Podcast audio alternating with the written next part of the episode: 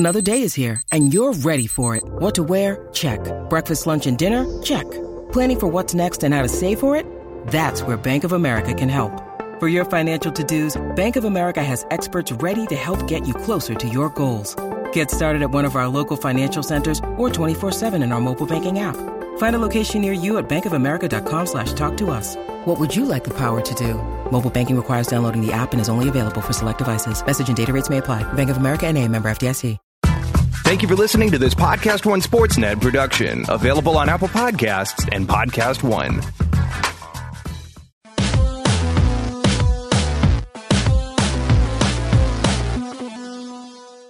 Welcome to Real Jam Radio. I'm Danny Leroux, your host, and so happy to have you with us for this episode.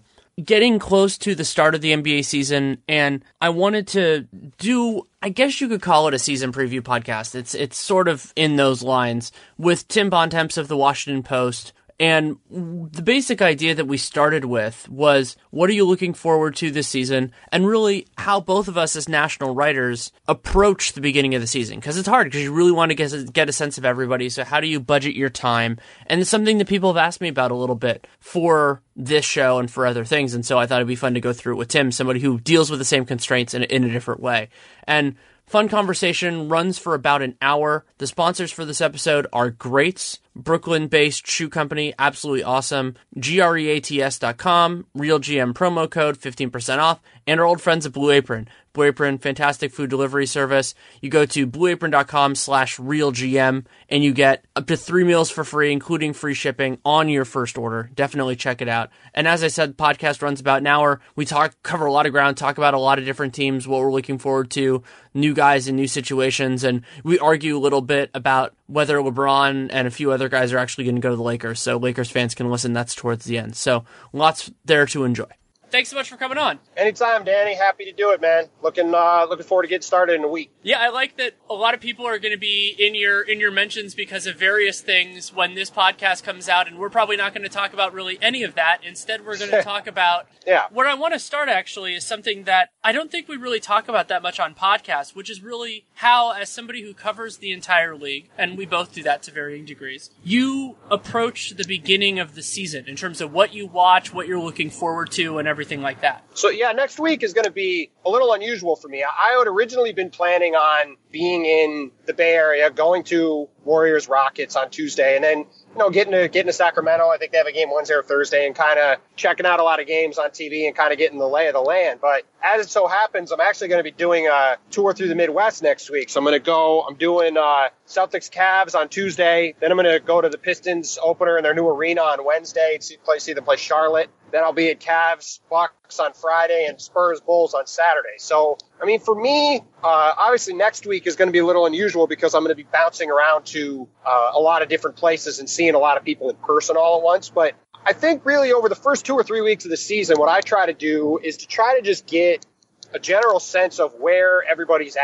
Anybody in, in the position I'm in who's spent the summer kind of looking ahead at what's going to happen and kind of prognosticating what certain teams are going to look like and how they're going to do and, you know, how rotations are going to play out, all of that kind of stuff. When you get into the start of the regular season, it's your first chance to really start to see if your initial preconceived notions about these teams are accurate or not. You know, sometimes you can watch for a couple weeks and you can go, you know what, this team looks exactly like I thought it was going to be. Or you can look at it and go, you know what, this team or this player uh, is is got a chance to be a lot different than I thought, either in a good way or a bad way. So, you know, to me, you look at like the Timberwolves, right? They had Jimmy Butler to their mix. What do they look like early in the season? Do him and Andrew Wiggins look like they're meshing well in the wing? That kind of stuff. You look at Boston, they have a million new pieces. How do they look? Do they look like they're going to need two months to get everything sorted out? Or are they going to be ready to go, you know, right away and look like a really good team? To me, it's just kind of looking around the league and trying to get a sense of where everybody is and where they are in relation to what I thought they were going to be. So then you could start to really start digging into, okay, this team looks different than I thought. Why is that? Or this player has taken a big leap. Why? What are they doing differently? So I guess that's a long-winded way of, of kind of looking, at least from my perspective,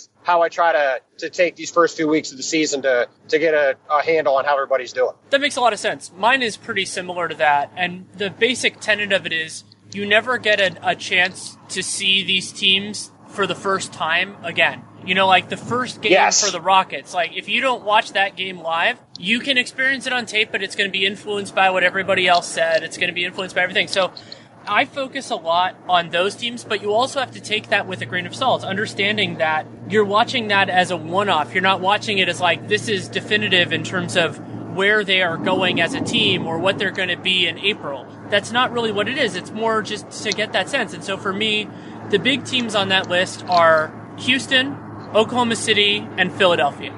Because, you know, first game for Fultz and Simmons, and, you know, we'll see what, what Embiid's situation is and all that kind of stuff. And then, of course, the Rockets. The Rockets, to me, are the most interesting team in the league right now because the forces that are in play there are just different.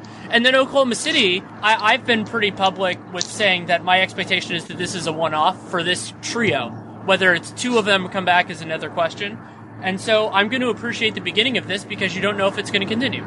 Yeah, no, I didn't even bring up Oklahoma City before, but yeah, I mean, they're they're going to be fascinating to see how those guys fit together. You got the, like I mentioned, with the Wolves, you got the Rockets, Chris Paul and James Harden. You know, the Celtics are obviously going to be interesting. Um, the Cavs are going to be interesting. I mean, yeah, I mean, and those are just the teams at the top. You go down the league. I mean, there's just there's going to be a lot to to look at and figure out. And, and like you said, you kind of want to. I like to try to get a chance to see every team in the league over the first three or four weeks, at least once. Even if it's just watching a condensed game on League Pass. Like, I like to try to at least see everybody play one time and at least get an idea of, okay, this is what they look like in this early part of the season. And then, you know, you look at stats and you start to circle back to stuff if you find stuff that looks interesting. But like you said, I kind of want to get a first impression of every team and see where they're at. And then I can start to form opinions for what they're going to look like based off of that. What makes this year different, to me at least, is that almost every team has a reason why I'm really interested in them at the start of the year. That could be a young player, like let's say Miles Turner, who I think could make a big jump.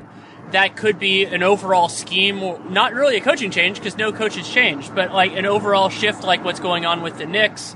You know, like everybody really has a hook at the beginning of the year. Now, because of injuries and because of varying other factors, that will change over the course of the year. There will be teams that become unwatchable. I think back to the last two months of the Suns. You know, those sorts of things, those happen. Yes. But at the beginning yes. of the season, almost everybody is wa- is watchable, and that is really exciting. So, yeah, my goal is to watch at least a half of everybody in the first two weeks. I don't know if I'm going to do it, but that's my goal. Yeah, no, I, I think that's good because, like you like you said, you want to you want to try to get a baseline for everybody. And as you were talking, I was trying to think of if there's a team in the league that I don't have something I want to see about them. I, I actually don't think I have an answer for that off the top of my head. I well, think I can come up with something about every single team that I'm interested to see how it goes. To me, the closest is probably the Bulls at the start of the year because they're not going to have. Uh, you know what? Let me let me let me revise that. Uh, there's two teams I don't want to see: the Hawks and the Bulls. I have no interest in watching either of them at all. The I know Haw- I'm going to a Bulls game next week, but I, I don't I don't need to see either of those teams do anything. Also, I'll say the difference for me with the Hawks is just a John Collins is fascinating to me, so I'm going to keep an eye on him. Though that might be he might be more of like a like a synergy guy where I wa- I watch more like his isolated stuff and not the team. Yeah, I'm, I'm more curious to see what. You Utah, what Utah, what Atlanta and Chicago look like in three months when LaVine is playing again, presumably, and Collins has got a bigger role in the rotation because I think now he's probably not going to play. But I, I mean, in the short term, I don't need to watch a Dwayne Dedman, Dennis Schroeder pick and roll, and I, I don't need to see anything that Chicago is doing. No offense to anybody in Chicago. Well, and, and that's the point is like for me, it's it's largely about where there's exploration. Like that's really what the beginning of the season is about, and it's why I get right. so excited, and it's actually why I periodically watch the preseason now. When I used to, I used to be really skeptical of it because you get a lot of false positives, might not be the right word for it, but you get a lot of information that might not be probative. And so I used to be really dubious of that, but now it's kind of, I've gotten a better calibrator for myself of what belongs and not getting on the Kyle Kuzma is going to be a Hall of Fame player train just yet. Just yet, you know, maybe if it lasts another month, we'll see, we'll see. But I, I think that it's those sorts of angles of this are going to be fun. And also because we had a couple of disappointing draft classes in the recent past, it's going to be about who breaks out, you know, because inevitably, like, some people have talked about, you know, oh, Chris Dunn was looking better, no reason to write him off, and that's totally true. You never want to write off a guy after a first year, especially a point guard. But also, guys like Aaron Gordon. Like, is Aaron Gordon going to look more like what we thought he was going to be now that he's playing power forward full-time, or is he just not as good as we thought he might be? And, and, and the hopes with that, and those type of players are just all over the floor. I'm really disappointed that we're not going to see Dante Exum, because Exum was another one of those guys for me.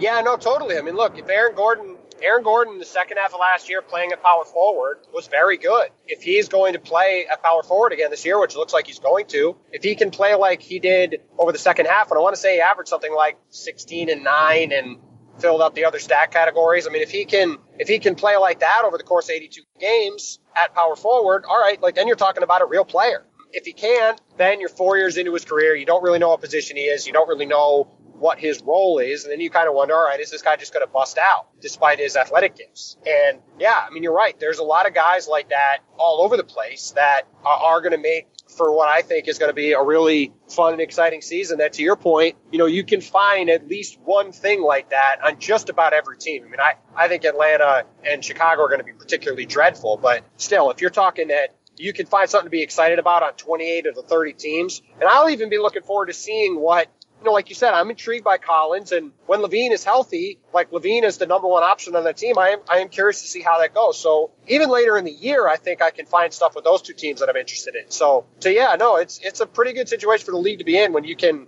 look at ninety percent or more of the teams and say, hey, I'm excited to watch that for X, Y, or Z. I wrote a piece for The Athletic Chicago last week about LaVine, a potential extension with him. His situation is so complicated because of the risk involved on both sides. And something I said in that was, it's always intriguing to see how a player handles becoming the true number one option. And LaVine is getting into that at the same point where he's going to be coming onto a team mid, like not at the beginning of the season, coming back from an injury, and like on a totally different team in a totally different city. Like that, that situation when he comes back is going to be really worth watching. And another one like that, sort of like that, is Milwaukee. So what Milwaukee, you're kind of getting into this realm, because I actually think that from a overall scheme perspective, a starting five of, of Brogdon, Snell, Middleton, and Giannis, those guys, and then whoever they want to do at center, and have, they can run that rotation how they want. That actually makes more sense than Jabari in some ways, even though I think Jabari is a superior player to at least Tony Snell of that group.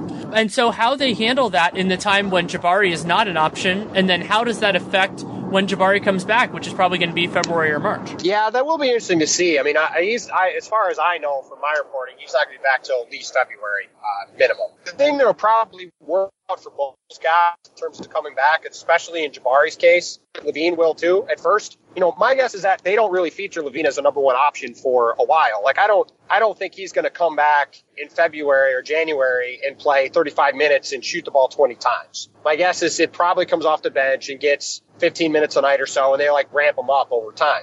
And given, given, like you said, the situation in Milwaukee with their starting lineup being fairly set with what they've got, I think they have the ability to go to Jabari and say, look, listen, Jabari, let's have you come off the bench and be a six man and play, you know, four minutes at the end of the first quarter, four minutes at the end of the start of the second quarter.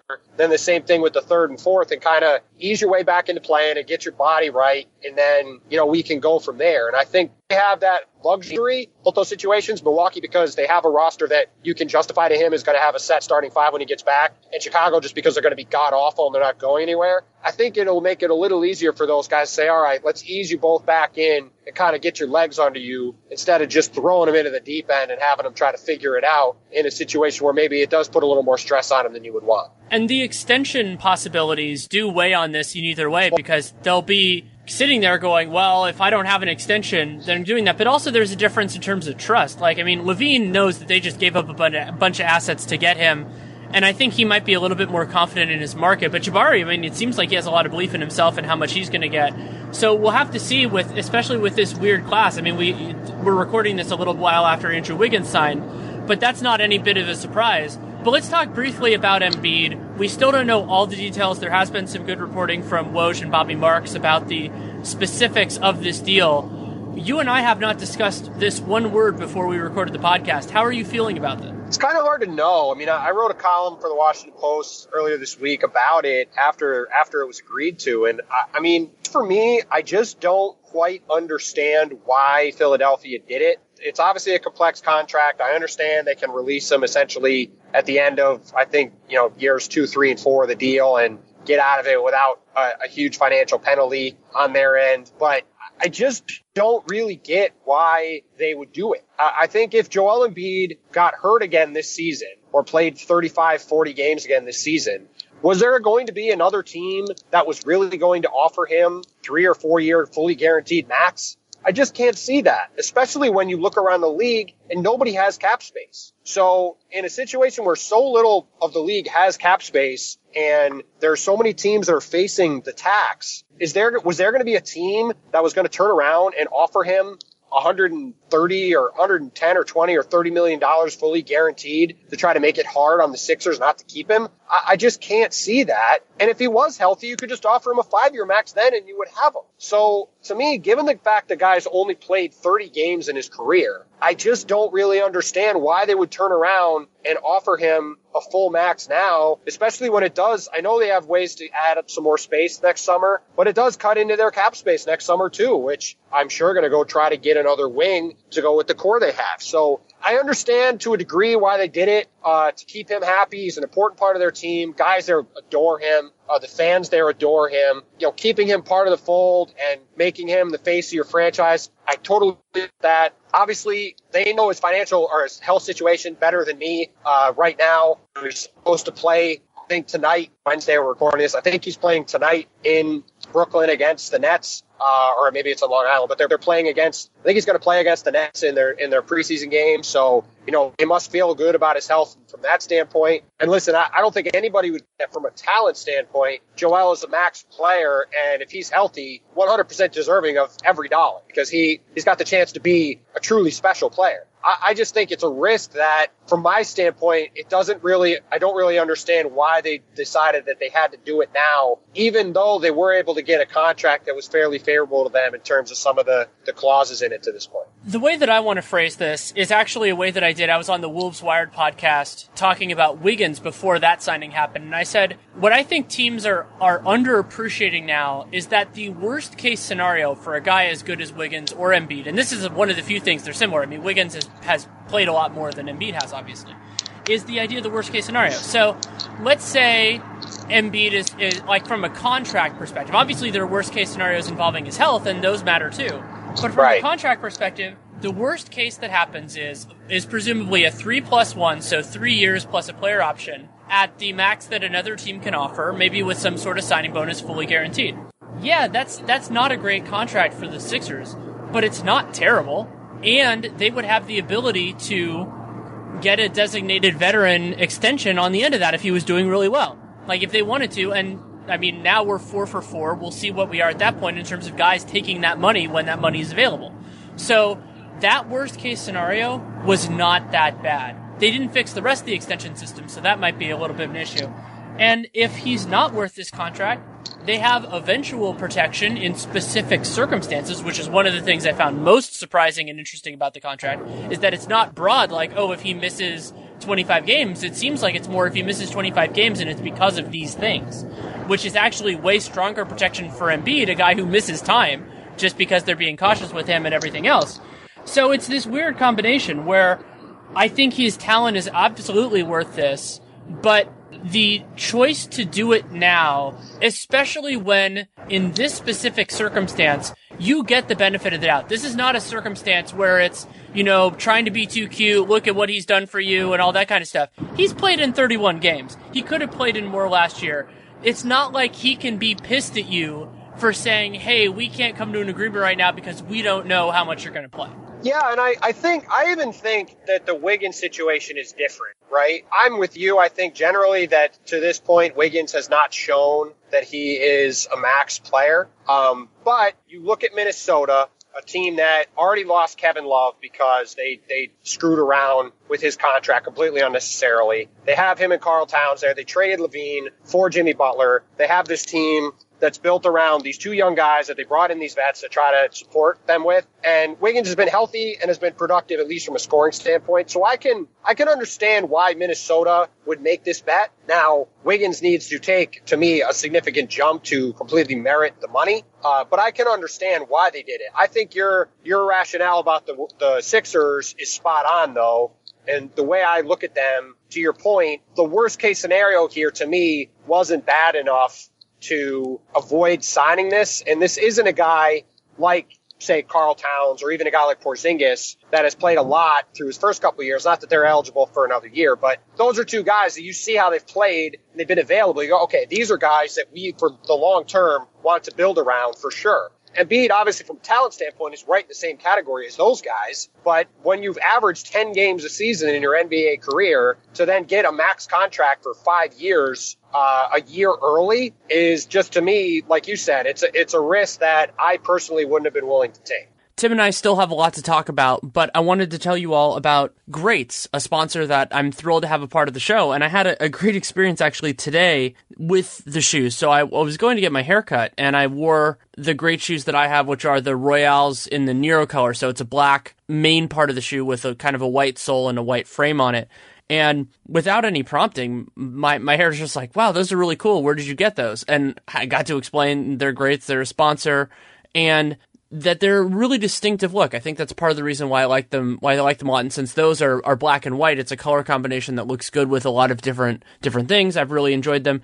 And so beyond the look, and the look of them is, is very nice, and they have a lot of different styles and versatile. So whatever you're looking for, is that they're also extremely comfortable. They're some of the most comfortable shoes that I've had. They're made of a beautiful leather and the sole is nice. And so I've been using them as I've been walking around the last few weeks, and I love that combination of something that looks cool, that looks distinct, and that you feels good to wear them. And you can check it out for yourself, greats dot com, G R E A T S dot com, and then the Real G M promo code gives you fifteen percent off at checkout. And they're Brooklyn's first sneaker company. They sell classic styles, made the best for less, and they really are nice shoes. And yeah, men's, women's, whatever you're looking for, lots of colors, lots of options. So go through it, spend some time, and, and really look at everything they have to offer. I am highly a fan of the sh- of the shoes that I have, the Royales with the Nero, I think is the color that they have.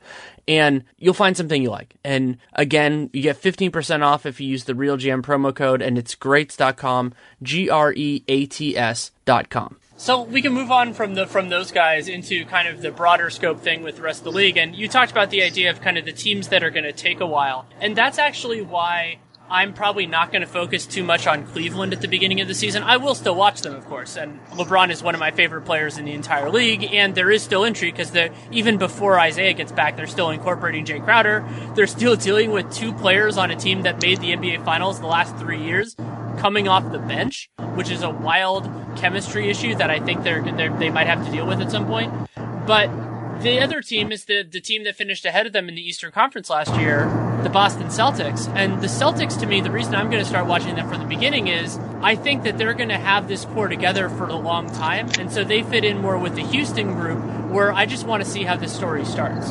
Yeah, and I actually think they're not going to be that good. And when I say not that good, I don't think they're going to win thirty games like or something like that. But I, I have real questions about what they've done this summer.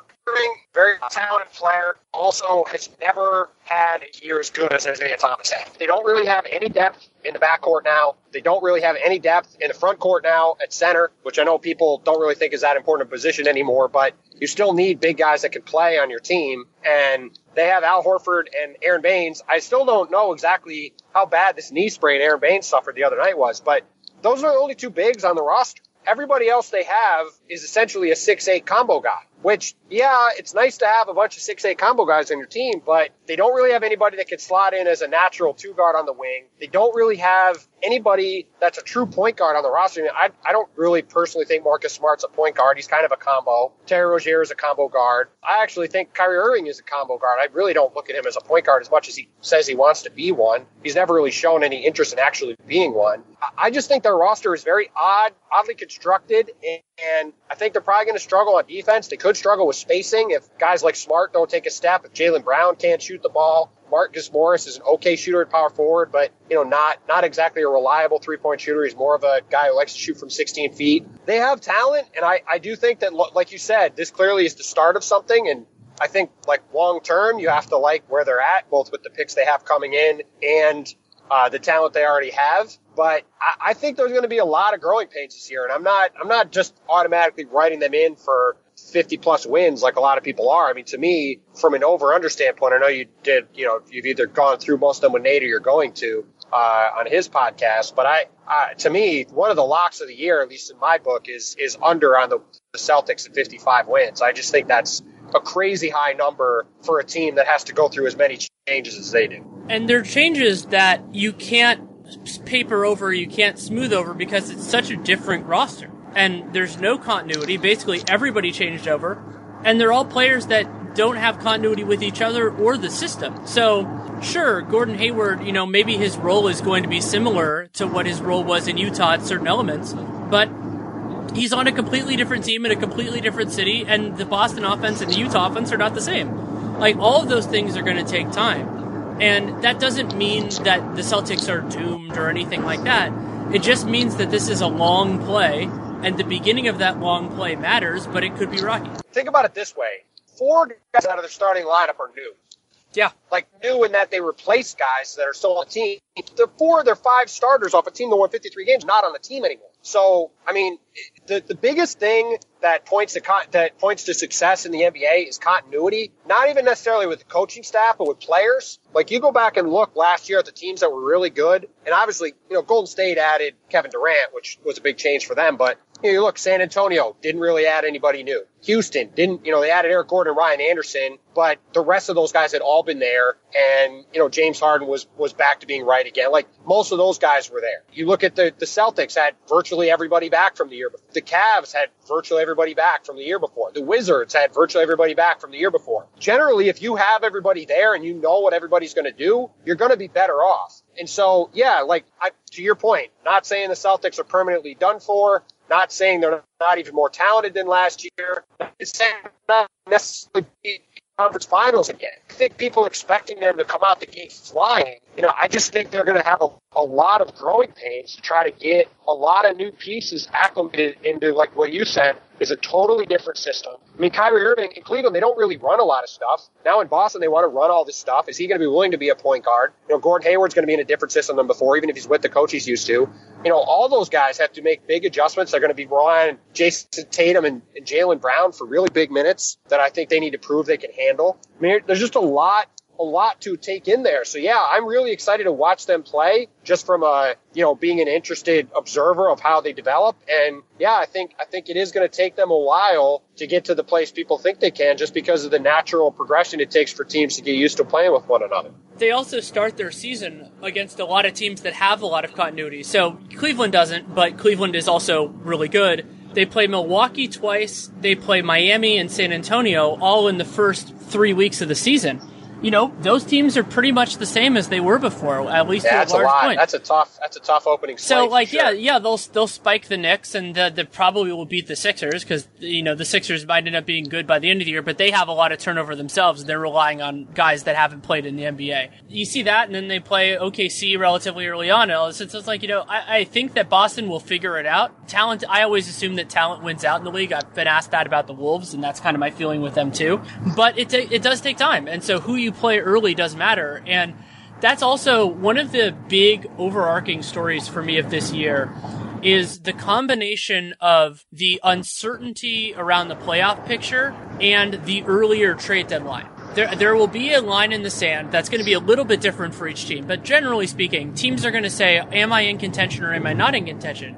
But let's say in the East, if it, especially now that Charlotte's going to be without Batum for a little while, if teams like Indiana are saying, hey, we can still make it in, that completely changes the trade deadline, because it's so much earlier than if it were after the All-Star break, and if the and if there was a greater disparity. And you could use the West maybe as a caliber here, because, you know, if it's looking like it's going to take mid forties to get in in the West, a lot of teams are just going to go, well, we can't go in. And that might actually lead to even more disparity moving forward, because if the West teams tank first, then that actually makes them better long-term in what everybody says is going to be a good draft class. Yeah, no, like that, that's all going to be interesting. I mean, you, you have to sit and wonder, like, you know, I, I think you can even also look at it the other way, where if a team, because of the earlier deadline, you might see a team that's on the verge of, on the, the fringes of making the playoffs that goes, you know what, we don't really think we can do this. Or if we do do this, we're just going to get destroyed in the first round. And so let's, you know, kind of like what the Minnesota Twins did in baseball. The Twins decided in late July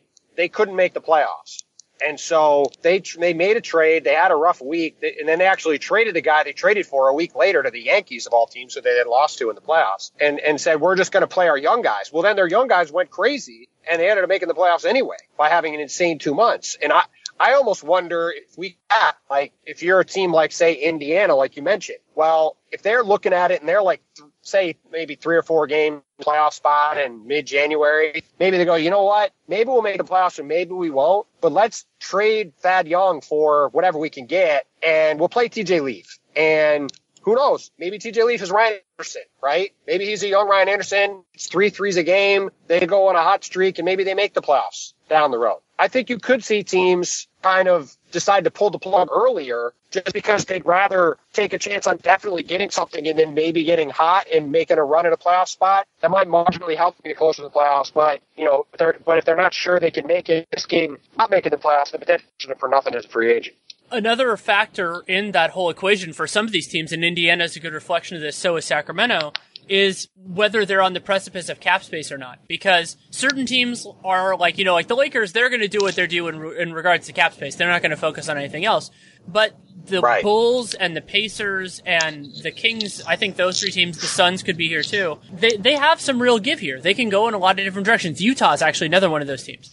And so how they approach what happens to them this season is going to be important, not only for them, but for all the teams that are interested in their guys. So how that all works out. And also, we talked to what you mentioned before, and I just wrote a piece for the Sporting News that came out this morning, uh, morning on, on Wednesday, about like basically how few teams are going to have a lot of space this year. How does, how does that approach it? And then how does that also affect this avalanche of guys that have player options for next year? So Sacramento and, and Indiana are actually the two biggest teams that I can think of for this, where Sacramento has Costa Kufos and and Garrett Temple, and Indiana has Thad Young and Corey Joseph.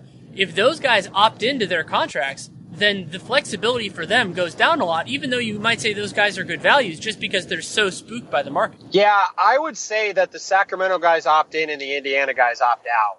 Personally, that would be my two cents on it. I would think Corey, you know, Corey's a, a guy in his mid-twenties. I, I think he'd get a pretty good deal to be a backup point guard somewhere at minimum. Maybe, maybe he has a terrible year and that changes. But to me, him and Thad Young both would opt out. I mean, I, I think Thad could get at least the same money, even in, in, even in this marketplace. He's a serviceable, solid power forward. He's a switchable guy. He, could play, he can help you play small. I, I think there's enough teams. Even if he got a four-year deal at the mid-level, you're still not talking a huge pay cut from where he's at now to lock in for four more years. I think he's more likely to opt out. I, I think the guys the guys in, in uh, Sacramento, to me, both are more likely to opt in. And you're right, that does that does really impact the calculus for what you're doing, especially when you have a roster that, you know, like in Sacramento, they've got what, ten or eleven guys under twenty-four on the team. So, you know, if you don't have that many open roster spots to begin with and you have guys who may be uh, anticipating opting out, opting in, that's certainly going to impact how you're trying to build your team out over the next year or two. Yeah, that's going to be a big factor. And another story that I want to watch this year, and this came up a little bit in the space race piece, and I'm going to do a new one of those once we have all the extension numbers in, which is basically, so there's about, it was four hundred million, which was the same as last year. Now it's getting closer to three hundred million. I haven't done it after the Embiid stuff in, in available money this offseason, and it's narrowly concentrated as, as we've talked about a little bit. But another big part of it that's different this year is that a lot of the free agents actually are concentrated on teams that, even if they lose that guy, they're not really going to be teams that have money to work with. For example, Isaiah Thomas, LeBron James with Cleveland, or DeMarcus Cousins on the Pelicans. If those guys leave, it's not like those spots are opening up. It's not like the Pelicans can go, hey, we now have a max spot. We can go after somebody else. Nope, they still don't have cap space. They can't do that. And so it's possible that this is going to dry up so fast.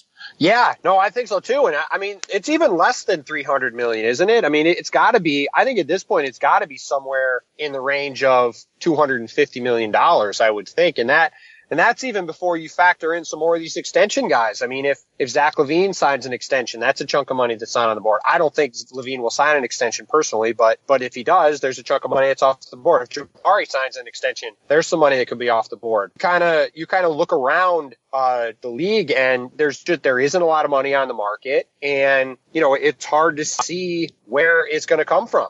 And it, to me, it it is going to be really, really interesting to see how that all shakes out. And And how I think that's why you see right now a lot of these guys are taking extensions, because I think, you know, for the same reason you said, well, maybe these these guys will consider opting into their contracts. I think a lot of these agents and players are looking at the market and going, hey, we have no idea how much money is going to be available. So rather than risk it and potentially put ourselves in a bad spot uh, where we maybe don't have any money to play with on July third, we'll just take this, what we can get right now, and then we'll worry about the rest later. Yeah, that could definitely be true. And also, like, I think about that even in terms of somebody like Yusuf Nurkic, who's who's probably really believing in himself and thinks that he's going to have a good year. He missed the end of last season with that leg injury.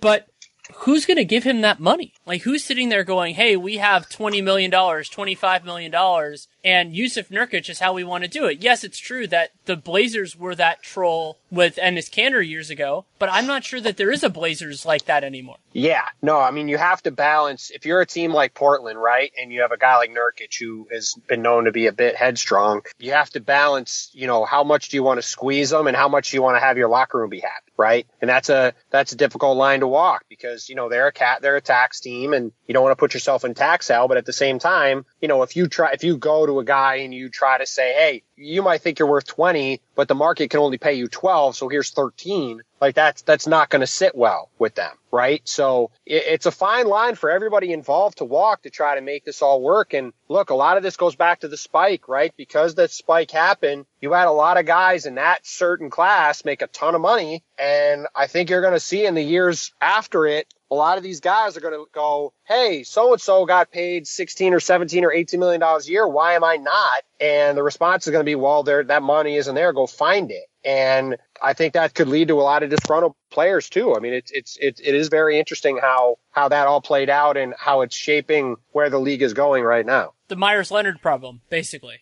Yeah. I mean, not just him. I mean, you could, you could say that for guys like Luol Deng and Mozgov, right? Where guys were Evan Turner, you know, I, those are just names and I thought even, of off the top of my head, but there's like a lot D J, of guys. D J Augustine, like D J Augustine, not yeah. only in terms of the salary per yeah, year, but he got absolutely. four years. Like D J Augustine got four years and he wasn't that good to start with. And right. some of that was just, you know, management trying to save their jobs in like one of the stupidest ways possible to throw money at D J Augustine of all things. But uh, that sort of thing isn't going to happen anymore. There aren't as many reckless contracts. I mean, there will always be a Tim Hardaway Junior There will always be one or two of those just because that's the way the league works. Right. But, but it's are... different when there's one of those and when there's ten of them. Right. And, and this year, I, I, you know, in twenty eighteen, I think that it's going to be, you know, more in that like two to three range. Like that's how many like truly heinous contracts are going to be out there. And it might even be fewer than that if these teams get a little bit, get a little bit cautious and start learning what they're doing. And that doesn't mean every team is well run. That doesn't mean every team is well managed. But another factor in all of this, partially weighted by the Tim Hardaway contract, is that a lot of poorly run teams aren't going to have a lot of cap space this year.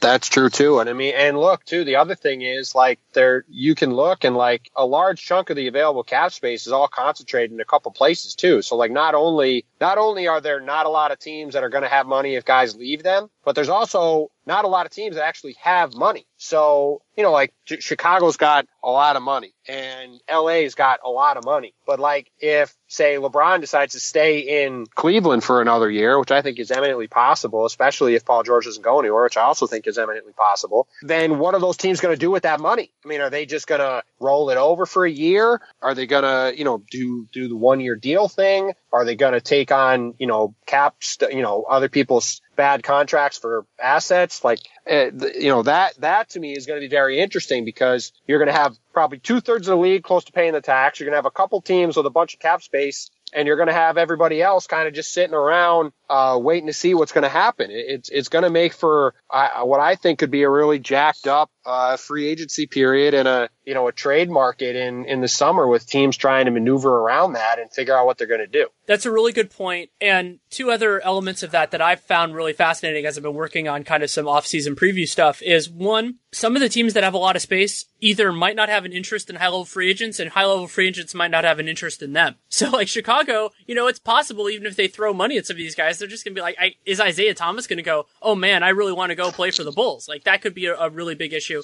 And then the second one is how does this all, all fit together in terms of the potential of expiring contracts? So there aren't that, like a lot of the part of the, a, a big part of what happened in twenty sixteen was these teams signed really bad contracts for a long time. So there also are not that many terrible expiring contracts. And so I could see, especially after what Brooklyn got to take on Mozgov's contract, see these teams going, hey, if you're going to throw long-term money at us, we're going to want something serious back. And then being like, well, you know, maybe if you have an expiring contract, we can make that work. And then there just aren't that many expiring contracts. No, exactly. I mean, you know, that that's a thing where, like, if you're Indiana, right, and you have Thad Young, would you do Thad Young for Yamahimi in a first? Or just as an example off the top of my head, or, you know, or some other, you know, or would you do, would you do on that same team, would you do Corey Joseph for Myers Leonard in a first? Deals like that. I, I think that you're going to see uh, a lot of teams trying to make deals like that if they can,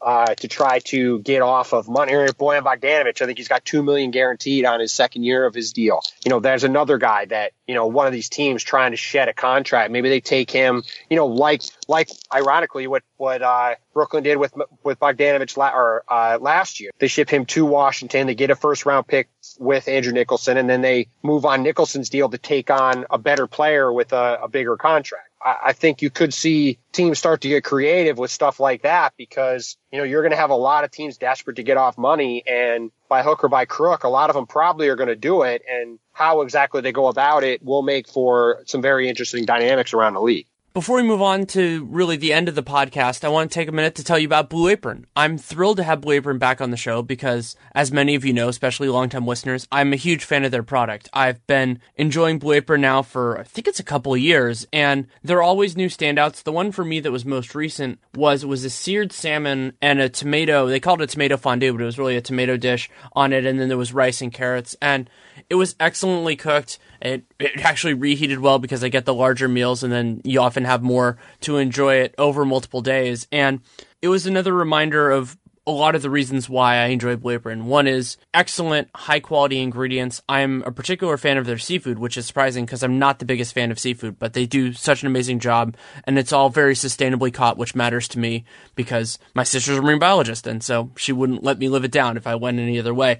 But all the other ingredients, whether you're talking more like the, the main pieces, like in that one, the tomatoes and the carrots, or the spices or anything like that. And that's the other reason why Blue Apron is so intriguing for somebody who doesn't have the most fleshed out cabinet in terms of all of the other elements that make for a successful dish. And when you get Blue Apron, you don't have to worry about going to the store, buying the wrong quantity or anything like that. It's all perfectly portioned for you. So that means A, you don't have any food waste, and B, you don't have any purchase waste, if you want to think about it that way. You get exactly what you need to make it happen. And I'm a huge, huge fan of Blue Apron for those reasons, and it's a great way to build cooking confidence and eat, eat good food. I mean, you have all of these different things that are running together. I've been using it now for for years, it feels like, and I absolutely love it. So you can try it out for yourself. The way you do it is you go to blue apron dot com slash real G M. So it's a U R L.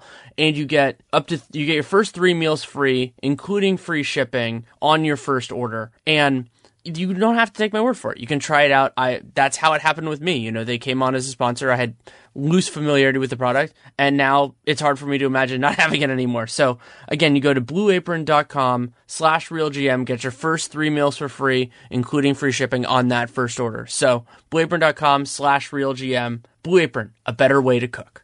The two teams that I kind of want to end this with, I think, are one's flying under the radar, one absolutely isn't, because I think they're genetically incapable of it. But they're two teams that I think will be really, really fun to watch this year, but also are key to keep an eye on going forward. And so the first one I want to talk about is, is the more under the radar one. That's the Dallas Mavericks. Because what Dallas has is an intriguing roster, especially when Seth Curry comes back from his stress reaction. They have just a lot of talented guys, and I love Rick Carlisle as a coach. But also, you know, they can get pretty close to max money, and Dallas with max money in this market could actually make some noise. I've been thinking about them as a DeMarcus Cousins destination, but they could get in on just about anybody.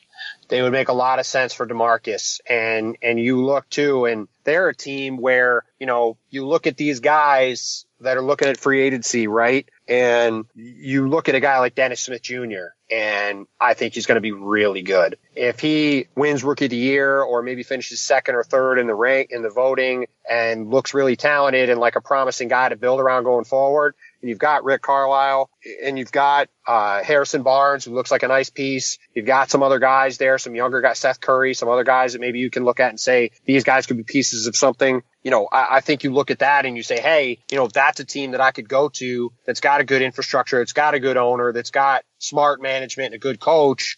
You know, I could see, I think you're right. I think they become a team that, even though they didn't have those other guys, the fact that they've got a young guy, they'll probably be bad enough to have another top ten pick, which should be a pretty good draft, maybe higher if they get lucky. You know, I think that puts you in a situation where you can really start to put the pieces together and have a team that a guy like Boogie might look at and go, hey, you know what? That'd be a good place to go. And then as time moves on, they'll still have, they can still create more money to go get more guys and build an around me over time. So yeah, I, I think I think they are a really interesting destination, and they're they're I think going to be a fun team to watch, because I, if, if people, I imagine anybody listening to this podcast is already knows all about Dennis Smith, but he is going to be, I think, a really really fun player to watch, and a guy that you can turn on a game, you know, a random league pass night, and you know Dallas isn't going to be good, and he's going to have plenty of nights where he's all over the place because he's a rookie and he, he's going to be a little out of control, but he's going to have some nights here where he probably goes for thirty-five points and does some stuff that really makes you drop your jaw and, and, you know, marvel at what he can do. And Rick Carlisle is the only coach in the league that can deal with an injury to a point guard and still have four, four point guards that can play rotation minutes for him and actually do it. And Dallas, yeah. Dallas, consistently, the way that they've approached this has been so much fun the last couple of years, giving Curry the chance in the first place, Yogi Ferrell, who might end up starting for this team. They have a lot of different guys there. I'm going to be fascinated with what they do and how they approach that moving forward. And then the team that is the elephant in the room for me in so many ways, and that I think, and, and I've talked about it before, but I'm going to be talking about it this whole year, is the Lakers. The Lakers have two different things that make them so incredibly important. One is they're going to be amazingly fun to watch this year, and they actually have young players that Are, that are entertaining. Lonzo is is phenomenal watch, whether he's going to have up and down days just like Dennis Smith, and you know maybe Kyle Kuzma is not the next Dirk Nowitzki, but whatever, he's still a, an intriguing young player. They have a lot of these young players, but the prospect of the Lakers looking good and getting up to two max slots, I get really obsessed with the idea of super teams, because super teams are relevant. It's, it's what happens in the post-Miami world for me, more so than than what Boston did, because what Boston made was kind of out of whole cloth. That's an entirely different thing than what Boston, meaning the K G, not the current team. Right. And the Lakers could do that. I, I'm not sure they will. It's going to depend on what guys like LeBron and Paul George and Chris Paul want to do, or the maybe reuniting the whole banana boat or something like that. But this year is going to be fun. How this year impacts next year is going to be fun. And next offseason is going to be absolutely bonkers. Yeah, see, I don't, I'm kind of wondering if next offseason is going to be very boring. I, I think for the reasons we talked about, I, I, I think, I think to me the whole key is Paul George. If Paul George decides to stay in Oklahoma City, which I think is a real possibility, I, I look around and I just don't see where anybody's going to go. I mean, yeah, maybe a guy like DeMarcus would go to the Lakers or the Mavs or something, but you start to look around and Isaiah Thomas is injured. If LeBron sticks in Cleveland, if the three guys in Oklahoma City stick around there, which I think there's no question Carmelo is staying there now that Russ is locked in. I think it's just a matter of,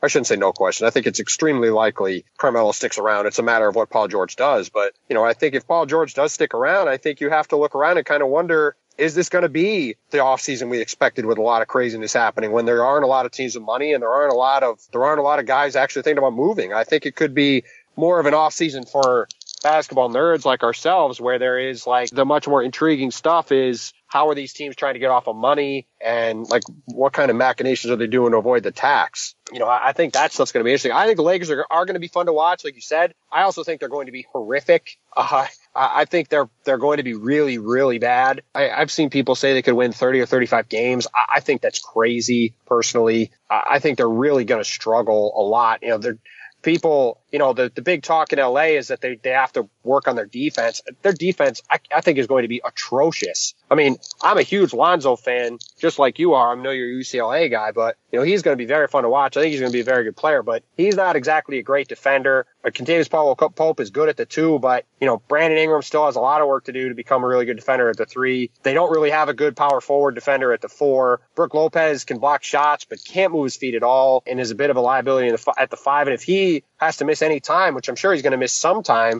you know, guys like Ivica Zubac and, and Bogut at this point, like they just, I just think their defense is going to be terrible. So, Um, I think they will be very fun. I'm looking forward to watching them. I also think that they're just going to stink. And I think it could very well wind up that the Celtics wind up with that pick, which is protected, uh, they either it's either outside the top five, or if it's a number one pick, it goes to Philly. But I, I think you could see Boston get that pick and give themselves another young guy in what's a loaded top of this draft, because I just think that the, the Lakers, for all the excitement about them, understandably, and I, I like the direction they're going in, I, it's hard for me to see how that team gets better uh, in the short term.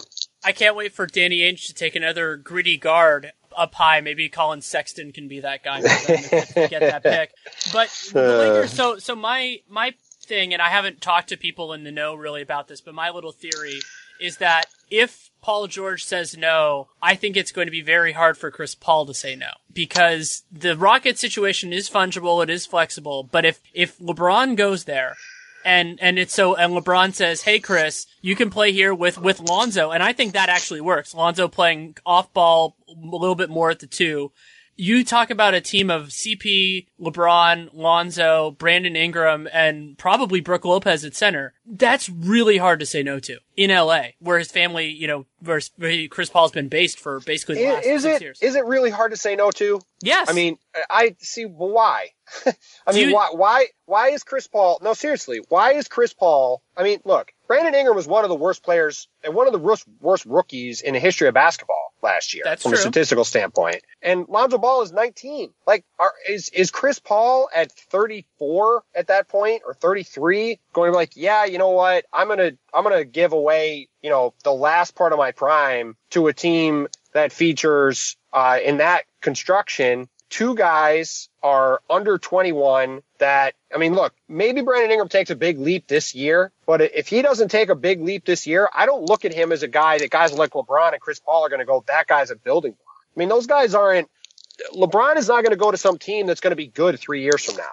That's the part about him going to L A that I've always been hesitant about, is that let's say they can get Paul George and him to go there. Okay, they probably have to trade Ingram if he shows anything at all to get rid of Luol Deng. They're not going to have Randall then. So, okay, so you have Lonzo Ball and Kyle Kuzma and a bare bones roster besides Larry Nance Junior Like, those guys all have potential. And like Nance, I think, is a good rotation player now. But I don't look at those guys and say that's a surefire contender. I mean, it's not like going to the, the roster the Thunder had in two thousand nine, where they had three guys under twenty-two that all looked like they could be all-stars. That's why, to me, I just... I could see Chris Paul and LeBron teaming up, but I can't see them going, yeah, I want to play with, with these guys that are super young. I mean, even, even when LeBron went to Cleveland, Kyrie was at least twenty-two or twenty-three at that point. He was going into his fourth year in the league. He at least was a guy, he had won, I think that, I think, I'm pretty sure he won the M V P of the All-Star game that year before LeBron got there. So like he had, even if you have questions about what he was as a player, he at least had done some stuff that earned him respect in the eyes of players. And you knew they were trading Andrew Wiggins for Kevin Love. And so you, LeBron could go there and say, hey, they have Tristan Thompson. They've got Kyrie. They're going to have Kevin Love. Like, there are, there are vets I could come here and win with right now. And that team, when he got there, you said that team is the best team in the Eastern Conference. If, if you have that grouping, even if they can't keep Brook Lopez, which frankly, I don't think, I don't know if they could keep Brook Lopez cap wise and, and sign those guys. How good is that team in the West? I mean, is that team better than, if the Oklahoma City team stays together, I mean, are they better than, uh, are they better than them? I, I don't think so. Are they better than, uh, the Wolves? If the Wolves are good, I, maybe. The Spurs are still going to be good, probably, because they always are. The Rockets would still be good. Even if they lost Chris Paul, they'd have flexibility to go do something. They they might be better than them still. Uh, so is LeBron and Chris Paul going to go sign up for a team that's going to be in the middle of the pack in the West? And if it played the Warriors, they'd get destroyed? Personally, I just don't see it. Maybe I'll wind up being completely wrong, but uh, I, I think that I think the Lakers are going to have to do something bigger than that if they're going to get him to go there. And that's why, to me, the key to that is is Paul George, because if Paul George isn't willing to go anywhere, I think you're right that it would keep Chris Paul from leaving, and to a degree. And I also think it would really make LeBron think twice about leaving, because, like, if you have LeBron and Paul George and they go to L A and then they want you to turn around and go get Anthony Davis or something, like you can trade Lonzo and some other pieces and picks and try to go get a guy like Anthony Davis or some similar type third wheel. Like, okay, then maybe you can do that and construct a team that makes sense. But I just think, as currently constructed, I, I just don't see their young guys being enticing enough to get a guy like LeBron or or, or one of those elite guys say, yeah, I'm going to go team up with them right now, and, and we're going to be really good immediately. a lot to unpack there, but I think the operating theory is correct. That Le- I, the way that I've been phrasing it is that I don't think LeBron is going to go to a place unless that team has a very good chance of making, at the bare minimum, the conference finals. You know, like I right. and you could and you could say the N B A finals, and I wouldn't bat an eye. I wouldn't say that would be incorrect. And he, if he's going to the Western Conference, he's going somewhere where he thinks he has a chance to beat Golden State. And so that, that raises a real problem because the teams that have cap space, and I also don't think LeBron is going to leave a lot of money on the table. He could leave a little, but I don't think he's going to, you know, go for the, go to Houston for the mid-level exception or something. I don't think, I don't think those options are reasonable, at least to me. Right. So, so you're right though that if, if he doesn't feel that that Lakers team would be there, then that's an issue. I think that their, their cap situation's a little bit different. It depends on whether they're willing to, to me, the big, the big mover there is whether they're willing to stretch Luol Deng, because they could stretch him and drop that number by a little more than ten million. And then you're getting kind of close to where you need to be, especially if they let Randall go, which they probably would. So they can get close. But you're right that the team is, is, it is going to be young. It is going to be different. And it really is all about present competitiveness rather than future competitiveness. Because for C P and LeBron, that next like year or two is really what it's all about. So you're right though that that could lead Chris Paul to go back to Houston just because he's probably not going to get on a better team. But if there's an element of them that, let's say the Warriors run roughshod over this year, that goes, hey, you know, like, especially with LeBron in Cleveland, if they don't want to pay Isaiah, which I think is exceedingly likely, either whether LeBron stays or not, that, that they just go, well, you know, maybe that's not going to be what we are, but let's have like a lot of fun in a place that we want to be and give ourselves a reasonably good shot. And maybe that argument works better for Paul George than it does for Chris Paul because he's, you know, from Palmdale, not that far away. Maybe it, maybe it speaks more to him, but I, my theory is still that that's going to work. I just think that those two guys in particular are way too competitive. I mean, I think if you, I think if you're talking about them at thirty-seven, I think that's a different calculus, right? Like, okay, we're definitely past our prime, but we want to go play somewhere and they make it happen where they go play on a team and they screw around and, and like they, they, you know, whatever, they have their, their fun. Like, I think that's different if they're like decidedly past it. Right. But I, I think LeBron James is focused on his legacy and trying to catch Michael Jordan in every way. Right. And so I, I just I just cannot see him going, yeah, I'm going to go have some fun at thirty-three. I think LeBron thinks he can be LeBron till he's thirty-eight. Now, maybe he can't be, but I mean, I don't I don't see him until he can't do it anymore. I just don't see him thinking he can't get to the finals. You know that it means a lot to LeBron that he's made seven straight finals. And I, I, and it certainly looks like it's going to be eight. And if he doesn't have, if he can't go to L A to me with a, a plausible chance of beating Golden State, then I think he looks at everything and says, I should just stay here in Cleveland. We got a really good team again.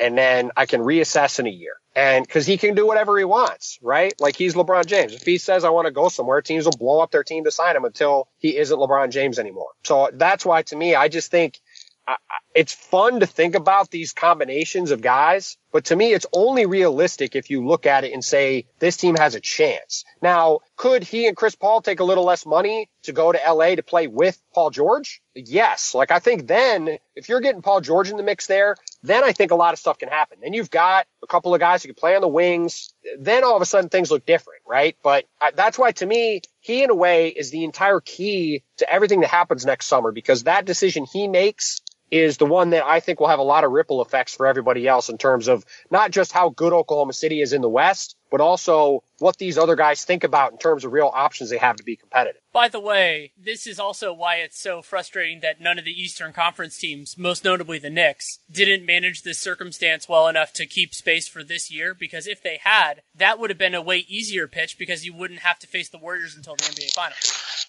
Yep, you're totally right. And, you know, it does... There, there is an opening too. I mean, you look at, like, to me, the team to watch this year are the Wizards. Like, if the Wizards could somehow, say, get DeMarcus Cousins on their team and have a trio of Wall, Beal, and Boogie, like, that's a team that you could see getting to the finals.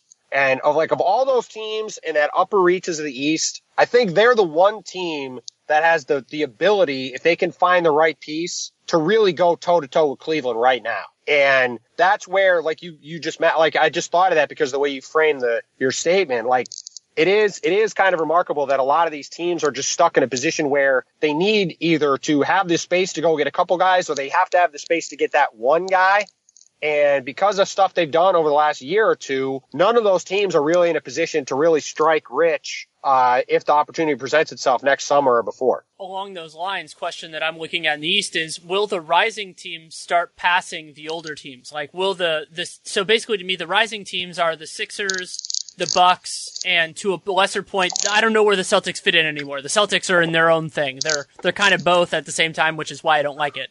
And then right. will the versus like the Raptors? Eh, the Wizards are young enough that they're kind of they're yeah. They're, the Wizards, I don't think. I think the Wizards yeah. and Celtics are kind of in their own thing. They're both yeah. they both should be very good for like quite young, a while. They're you young and young and still good. So yeah, really. Right. So so where does where do those balances strike? And so are, are those teams like the Bucks and the Sixers, are they good enough where we're saying like if LeBron leaves Cleveland, that's where the conference is going? Or do we say the Wizards and Celtics are going to battle it out for a couple of years while they get ready? I mean, to me, I think it's the latter. I, I just I love Philadelphia's long-term potential, but there's just so many question marks there. Marco Fultz hasn't played a game yet. Ben Simmons hasn't played a game yet. Joel Embiid, you know, we spent five or ten minutes talking about him. In fact, you can't ever trust him to play at all. I, I just think you look around at those guys, and it's, to me, it's just very difficult to guarantee they're going to be able to play. So, you know, and I think, and I obviously Giannis has a chance to be the best player in the league. I think he probably will win one or more M V Ps at some point. So he might be good enough to lift the Bucks up, but I just don't know if they have enough there. That's where the Jabari thing kills you, because Jabari could be a really good second scorer on a team like that and could be kind of a difference maker, but with two torn A C Ls, it's just hard for me to think he's going to be able to hold up. And maybe he just never does it again, and he's great. But, I mean, two torn A C Ls in the span of, what, three years? That's pretty tough to come back from. So, you know, I think both of those teams, you know, I think have the potential to become a real factor in the East, but they've got a lot of structural issues they got to figure out in order to figure out exactly where they stand, because you know what Boston and Washington are, and both those teams still have the ability to add a piece or two. Things break right, I think, but But you look at you look at teams like Philly and, and Milwaukee, and while Philly can still add guys, both of them have such big injury questions going forward that I think it's going to be difficult to know exactly where everything stands. Totally fair. And with the Sixers, you can make an argument that looking there's a way to look good and lose a lot. That might actually be the best case for them, since they have their own pick, where they, you know, they show signs, but that it still takes them a little bit. And that's actually where I think they might be, just because of A, so much turnover, and B, so many guys that just do not have experience. But if Embiid can actually play, their defense was solid when he was on the floor last year. They added Amir. Like, I, I, there's basically, I see both sides of the Sixers. I see a way that it could work, and then I see a way that it could take more time. And that's also why the Bucks are more interesting so, in some ways to me, is because I could see, you know, if Giannis takes another step, if their young guys look better, if they Thon playing Thon Maker more regularly really helps him, that they get into this mix too. And I, it's going to be so much fun to watch. I'm really looking forward to this season. Yeah, no, me too. It's going to be great. And like you said, there's a lot of, there's a lot of reason to be excited about the upcoming year for sure. And, you know, all the, all the above or some of them plus more. I mean, it's, it's going to be a great season. And I'm, uh, I'm, I'm really, really excited to see what, uh, to see what happens. It's, it's going to be a lot of fun. And, you know, for, for guys like us who live to watch the N B A every day, there's going to be something to watch every day, which, uh, which makes it a pretty good job to have. Absolutely. Thanks so much for taking the time. Sure, man. Happy to do it. Thanks again to Tim Bontemps for taking the time to come on. You can, of course, read him at the Washington Post, and you can follow him on Twitter at Tim Bontemps. That's T I M B O N T E M P S. He had two pieces. We didn't really talk about this in the course of it, mostly because I hadn't read them when we recorded it, on the, the top one hundred players, which is a feature he did as well last year, and uh, two companion pieces with that. And then also he worked on a piece with David Farenthold, which is awesome, about what's going on in sports in terms of Trump hotels and everything political. And so it was, I, I thought it was an interesting juxtaposition to have those two things come out at the same day, actually. I think it was within a couple hours. And Tim does phenomenal work. And you can also listen to the Posting Up podcast that he does, which I enjoy. Was actually on, uh, continuing my weird trend of talking about the Orlando Magic on podcasts, I, which I actually do enjoy because I watch them a lot and think about them a fair amount. So you can definitely check that out as well, whether I'm on it or not. It's it's really good stuff. And we're getting close to the start of the season. I have actually recorded the next Real Jam Radio. It's with Sirat Sohi. We were originally going to do this as two parts of the same episode, but then Tim and I talked for more than an hour. Sirat and I talked for more than an hour. So that's going to be this week and then next week, and then I'll have something else for the week after that. And, and that's a fun conversation too. So you can look forward to that. Dunked On is going strong now. We're about to start the season, Nate and I have been prepping our season preview and doing newsers and things like that, and he's been finishing up his off-season work, and we're going to be going. And then, of course, the Twitter N B A show is going to start Wednesday, so the second day of the N B A season. We're going to be tackling the national games then, and going probably about once a week with that. And then my writing work is going to be with everyone. I, I have new pieces up for Real G M, added a C B A encyclopedia piece on rookie scale extensions, which have been very relevant in the last week or two. And then work for the Sporting News, writing for The Athletic. And yeah, it's a lot, a lot of fun, interesting things to work on. And then, of course, my book, one hundred Things Warriors Fans Should Know and Do Before They Die. It is technically released on November first, but people are getting copies as early as now. I got a few tweets and D Ms and Facebook messages today that people are getting it, which is really exciting. I mean, it's something that I've been working on for such a long time, and to really see it come to fruition in that way is very thrilling. And so you can check that out. You can buy it really wherever, hopefully wherever books are sold. And if they don't have it, you can find it other places. You can always reach out to me. And it's it's so much fun to to think about that, something like that with, with more permanence, as much as I love my other written work.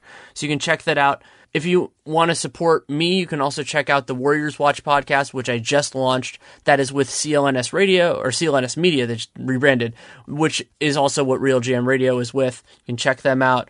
And it's going to be probably once or twice a week in whatever form I want, talking about the Warriors. So some interviews, some game recaps, some solo stuff. And podcast is already out with Anthony Slater talking about China and everything like that. So, and I did some Vegas odd stuff. So going in a lot of different directions with that, I have complete control over the direction. So that's really exciting.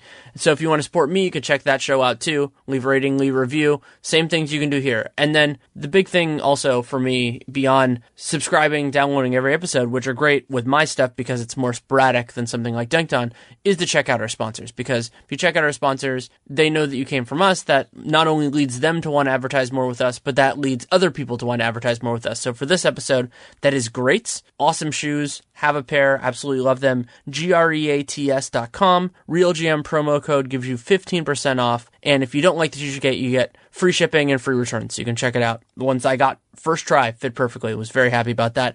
And then Blue Apron. Food delivery. Awesome meals. BlueApron.com slash RealGM. Three meals for free, including free shipping on your first order. Should definitely check it out if you haven't already. I feel a little bit bad if you haven't already tried it out. I've been impassioned pitching them for years now, and I, I do really absolutely love their product. So you can check that out. If you have any feedback on the show, good, bad, or indifferent, Danny Leroux, N B A at gmail dot com is the single best way. You can try at Danny Leroux on Twitter, but my mentions are pretty consistently busy. But on email, you can write as long as you want, and if you take the time to write it, I will take the time to read it. I do take it to heart, and whether it's praise or it's criticism or whatever, I do really appreciate that. So thank you so much for listening. Take care and make it a great day.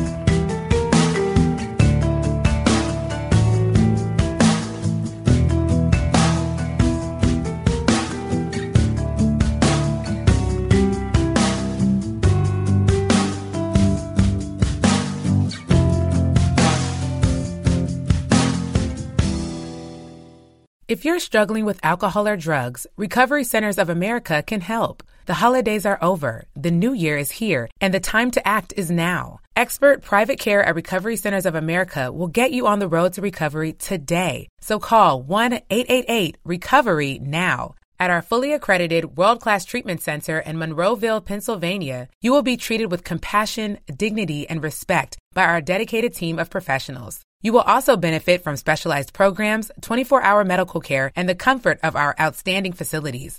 Let us help you. We will answer your call twenty-four seven and can get you into treatment as soon as today. If outpatient care is right for you, you can receive a same-day assessment and attend therapy in person or virtually. And because we accept most private insurance plans, you get premium care without the premium price. Don't wait. Start your new year. Start your new life today. Call one eight eight eight recovery now. That's one eight eight eight recovery.